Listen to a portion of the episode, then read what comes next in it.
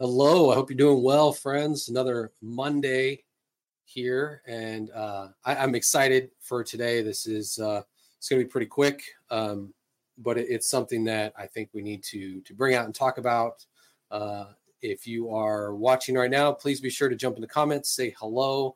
If you're catching up, same thing. Please say hi. Let us know you're you're watching, and uh, give us your thoughts. Let us know what what uh, Holy Spirit's prompting you in the middle of these broadcasts. We really appreciate the interaction. So, hello, Anne Marie. Hello, Angie. Uh, good morning and uh, good afternoon to you both. Uh, all right.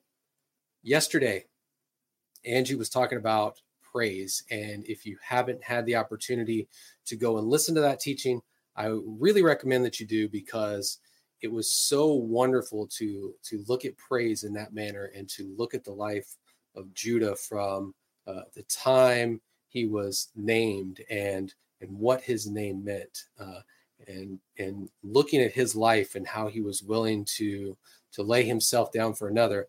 Uh, after coming through all of the things that that he went through with uh, his brother Joseph, and then on to uh, his brother Benjamin, and so it was really great to to look at his life and and really look at praise and and what it means for us and and understanding that uh, we need to be directing our praise not at self but at god because we can often fall into that. We can often fall into worrying about uh, our our feelings our emotions and and how um, we're receiving rather than how we are giving and how we are offering to god. And so um, it, it, was it was really great to be able to look at Judah's life in that manner. Uh, so today I want to uh, continue a little bit of a discussion of praise and looking at Acts 16 and Paul and his traveling companions get the call to Macedonia and they set out and then in their travels they finally wind up in Philippi. And uh, on the Sabbath they they don't there's no synagogue around for them to go worship in. So they they go out to uh, the river outside the city and they find a group of women out there uh, praying. And so they, um, they, they, Paul and, and his companions, they start talking to these women and, um, one of them, Lydia, is prompted to to really pay attention to what Paul's saying, and she and then her whole household uh, is baptized and um, invites Paul and, and, those those fellows to stay with her, and uh, so they were they were brought in there. And so we're going to start in Acts 16 verse 16 and start reading from there. It says, As we were going to the place of prayer, we were met by a slave girl who had a spirit of divination and brought her owners much gain by fortune telling. This is a girl who, um, what we learned when you start digging into this was likely a, uh, uh, a prophet in the, the temple of Apollo, and uh, that's where the name uh, Python comes from. When if you see in other translations, a Python spirit, uh, these these uh, women who were brought in to be uh, prophets for Apollo to to do fortune telling and things like that were often named Python, and so that was that was a name given to them. verse 17, she followed Paul and us, crying out, these men are servants of the Most High God, who proclaim to you the way of salvation. And this she kept doing for many days. Uh, so, for for many days, she's following them around, proclaiming that that Paul and these guys are are servants of the Most High God. Uh, in in any of the other gods that uh, was was known in this area, uh, they are ones of the Most High God. They are our servants of the Most High and and so this was a proclamation. Well yes true uh, was coming from a wrong space. It was uh, i think meant to distract from what they offered in their message to uh, put the focus on them. Because for her in her divination the focus was on her and being able to bring profit to to her masters and and not focus on the the divine one who uh, uh, should be getting praise. And so it, it, it appears that the the focus is on them rather than on the Most High God in this proclamation from her. And so it, it goes on and says, uh, Paul, having become greatly annoyed, turned and said to the Spirit, I command you in the name of Jesus Christ to come out of her. And it came out that very hour. So this is uh, uh, what is the word I'm thinking of here? This is Paul exercising discernment in what is happening. He sees that uh, this this proclamation coming from this girl is is not intended in the right manner. It is meant to be showy, and and while meant to distract from God, from the message of Jesus that that Paul was carrying and wanting to to spread and share with people to to bring them into the family of God. And so he he casts that uh, that spirit out of her Verse 19 says, But when her owners saw that their hope of gain was gone, they seized Paul and Silas and dragged them into the marketplace before the rulers. And when they had brought them to the magistrates, they said, These men are Jews, and they are disrupting our city. They advocate customs that are not lawful for us as Romans to accept or practice. The crowd joined in attacking them, and the magistrates tore the garments off them and gave orders to beat them with rods. And when they had afflicted many blows upon them, they threw them into prison, ordering the jailer to keep them safely.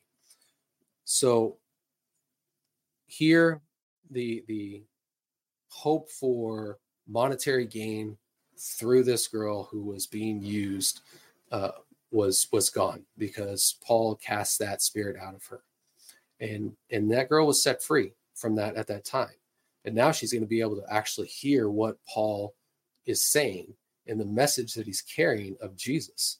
And and the her her masters didn't like that. They they grabbed Paul, his companions, brought them before the magistrates, uh, and those guys ripped the clothes off of Paul and them and had them beaten with rods. And and these were uh, small bundles of of wooden sticks put together uh, that they would have been beaten with. Uh, the magistrates carried them around as symbols of authority in Roman culture and so they they were known to carry these around and that's that's what they were beaten with and then they were ordered to be thrown in jail there was no trial given there was an accusation brought and a reaction and punishment immediately handed out there was no no discussion no no uh, opportunity for defense whatsoever we know in other other places of scripture it says uh, holy spirit will give you the words that you need to defend yourself when that time or if that time arises. Uh, but this, there was no opportunity. They were they were on their mission that they were given from from Holy Spirit. They were doing what needed to be done. They were bringing people to freedom, and that got them arrested and beaten without trial, and then thrown in jail. So, having received this order, the the jailer put them in into the inner prison and fastened their feet in the stocks. Verse 25 says, About midnight, Paul and Silas were praying and singing hymns to God, and the prisoners were listening to them. And suddenly there was a great earthquake, so that the foundations of the prison were shaken. And immediately all the doors were opened and everyone's bonds were unfastened. When the jailer woke and saw that the prison doors were open, he drew his sword and was about to kill himself supposing that the prisoners had escaped. But Paul cried with a loud voice, Do not harm yourself, for we are all here. And the jailer called for lights and rushed in, and trembling with fear, fell down before Paul and Silas. This to me is is interesting because uh, the the commotion of all this, I, am sure the the doors flinging open and, and the shackles falling off people uh, made some noise, and, and and obviously the earthquake would have woken him up as well. And he runs out and he can't even see into into the cells because he had to call for a light to be brought so he could see. He just saw the doors open and just made an assumption it was going to to kill himself without even investigating to see if his assumptions uh, were facts he just assumed and wanted to to act right there and and obviously paul somehow could see him. I don't know if he could physically see him or if he just knew uh, in his spirit that that this is what was taking place, that the jailer was about to kill himself because of of what he was assuming, seeing all the doors open uh, to all the cells. And so uh, Paul cried out and, and, said, "Don't harm yourself. Uh, we are all here. Everybody was there. Everybody stayed. Nobody fled just because the doors were opened." There was obviously something bigger going on, and we're gonna we're gonna talk about that in just a minute. He goes on to verse 30 and says, Then he brought them out and said, Sirs, what must I do to be saved? And they said, Believe in the Lord Jesus, and you will be saved, you and your household. And they spoke the word of the Lord to him and to all who were in the house. And he took them in the same hour of the night and washed their wounds. Uh, and he was baptized at, uh, excuse me, washed their wounds, and he was baptized at once, he and all his family. Then he brought them up into his house and set food before them. And he rejoiced along with his entire household that he had believed in God. But when it was day, the magistrate sent the police, saying, Let those men go. And the jailer reported these words to Paul, saying, The magistrates have sent to let you go. Therefore, come out now and go in peace. But Paul said to them, They have beaten us publicly, uncondemned, men who are Roman citizens, and have thrown us in prison and do they now throw us out secretly? No. Let them come themselves and take us out. The police reported these words to the magistrates, and they were afraid.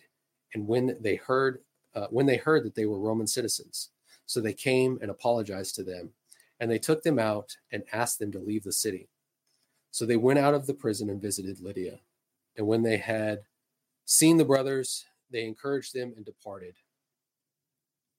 Uh, they had baptism down pat, clearly baptizing hundreds, if not thousands at a time. Yeah, yeah, they would have had that down.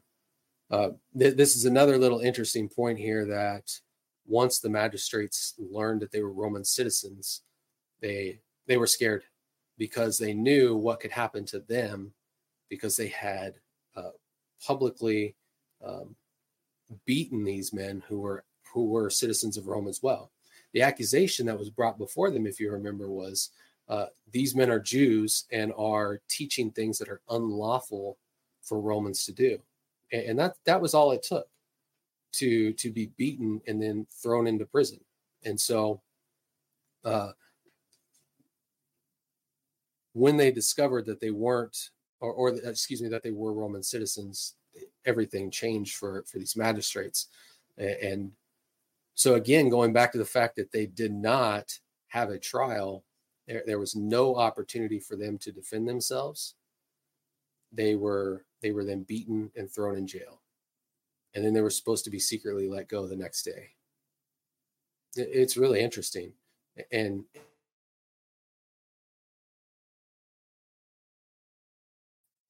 I fall for the muted mic every time. Hello, you weren't planning on seeing my face this morning, but here I am, not even dressed appropriately for the moment. You've caught me in my my Monday where Vince's power went out, and so I decided that I would just hop on and entertain you until he is back on. His um, it's going to take just a second, but my gosh, don't you love this story? This is one of my favorites. Oh gosh, Anne Marie I love you. Thank you for encouraging me. At least at least I, you know, did my hair and and and you know, did something with with my face. anyway, this story is one of my favorites and you can see the the power that's available to us when when we give way to praise when we give ourselves to the heart of God what looks like failure ends up looking like freedom for all right? Because we've got paul and silas they're they're beaten they're bloodied they're bruised they're hurting listen the last thing you and i would do is is start worshiping but these guys they are they're so on they're so taken with the lamb of god they're they're just inundated with the the presence and and they have they have made their lives about Jesus. that it's just their knee jerk reaction to just offer him worth in this moment where there, there's an opportunity to to just to just be. I'm entertaining the folks while you are away. I'm back. He's terribly back. sorry. Oh goodness. My power everything just went black in here all of a sudden. So I, i'm sorry about that. Um i don't even remember what i was talking about but i do know where i want to keep going here.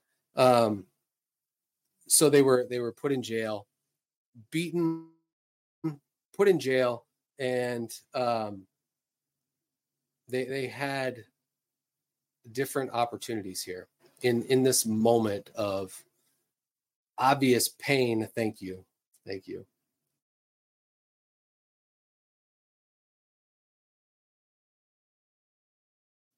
It's been beaten mercilessly and, and, then thrown into the innermost part of the prison put in shackles uh, um, wounds still fresh and open and and nothing done to to try and and uh, heal them before being put in there. They had a, a couple different opportunities. They could have just laid down and and sulked in, in their their victimhood of being put in here had this done to them without trial without opportunity to to defend what it was they were doing or they could do what they did and and praise god praise God, knowing that they are doing His will. They are are on the mission that they're supposed to be on, and they know it. They know for a fact that what they're doing is the right thing. There wouldn't be this much persecution. There wouldn't be this much uh, physical, spiritual persecution on them if it wasn't. And so that's what they did. They chose to to praise and and one thing we have to remember, and it's it's hard for us in the in the West to to really understand persecution and and praise in this life is is different because we do we still do have difficult circumstances that we have to to go through.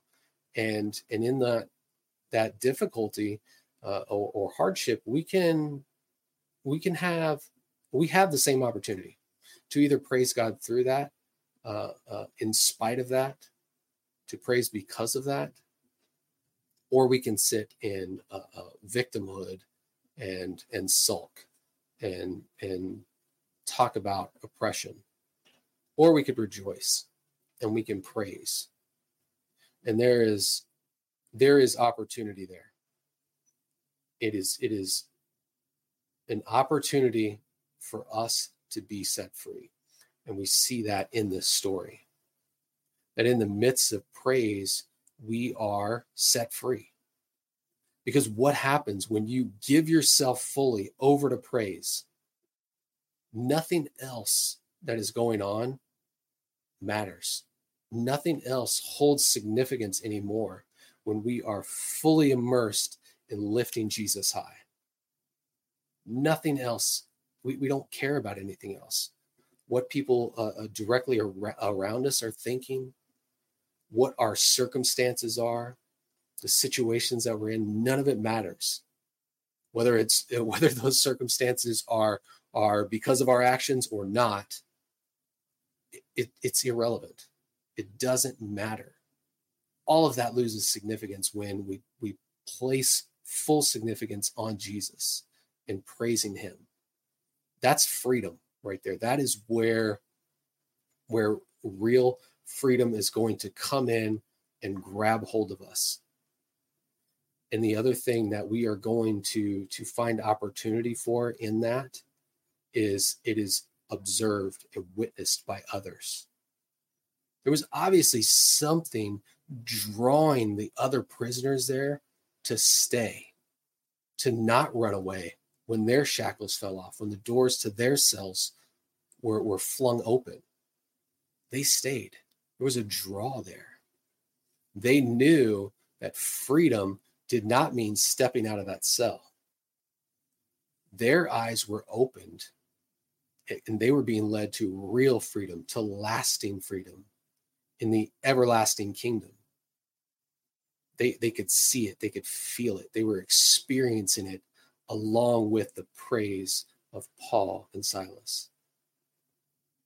This is this is a powerful thing that we need to really take hold of and understand what our praise does when we fully give ourselves over to it.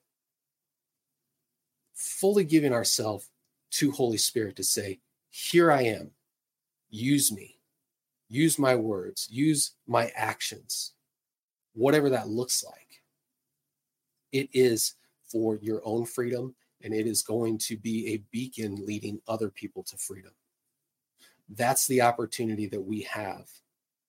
We have the opportunity to take hold of praise and and be free in that because uh, again nothing else is going to be of concern you are not going to care about your ego uh, your reputation. That that sin of pride just kind of falls away. Because the only thing that matters is offering worth to the one who is worthy. That is that is the big point that I wanted to communicate today is is the significance of praise when, we allow ourselves to be given over to it fully, to be given over to to what it is Holy Spirit wants to do in and through us, and just be fully immersed in that. Look what happens. Look what the possibilities are. Physical uh, um, when when we are are abused physically or or uh, have spiritual things coming against us, none of that matters. I know we're very familiar with spiritual oppression. We are not necessarily familiar with physical oppression, not in the West. But, but there there may come a time where our, our freedom to to praise and worship in in public without persecution uh, may come and and what happens to your faith in those moments? What happens to your praise when there is the possibility of being uh, uh, grabbed up and and physically oppressed for your faith for the praise that you are offering to the only one who's worthy? What happens? We, we have to be prepared for that now. If we are are learning now to give ourselves fully to praise when that comes, if that comes, it's not going to matter. It's not going to affect your praise. You're still going to be able to fully give yourself over to that. And there's likely to be even more power with that because of, of what is, is taking place in those around you. What you don't know is taking place excuse me, by those who are observing you. Give yourself fully to praise. What is it that Holy Spirit is is asking you to do in time of praise? You're going to lose track of self and what it looks like if you do this. If you fully give yourself over, it's not going to matter. The, the, the silliness uh, uh, that it may look like from the outside it, it's not going to matter. You could be uh, uh, just start hysterically laughing in, in an odd context, and and people may look at you funny, but in that moment, you are rejoicing and giving yourself over to praise. What does that look like? Ask Holy Spirit what that looks like. And then start doing that. Anytime there is an opportunity for you to praise, take it if it is for a couple of minutes or a couple of hours, a couple of days, it doesn't matter. Take hold of that opportunity to praise. We have so many moments that can be turned into praise. We let them slip by. We let other things take the place of that. Find your opportunities, take hold of them. Ask Holy Spirit, what does praise look like right now for me? Does it look like prayer? Does it look like singing? Does it look like reading scripture and and and talking about that? What does it look like? I, don't know. He's going to direct you. But give yourself fully over to whatever it is that he shows you and see what happens. See where freedom takes you. All right. I am sorry about the glitch in the middle of this. Uh, had internet problems, but that was a whole power problem. So um, thanks for hanging in there and uh, and sticking it out in that time. I appreciate it. Uh, all right, I love you all. Have a great week, and we will see you on Wednesday.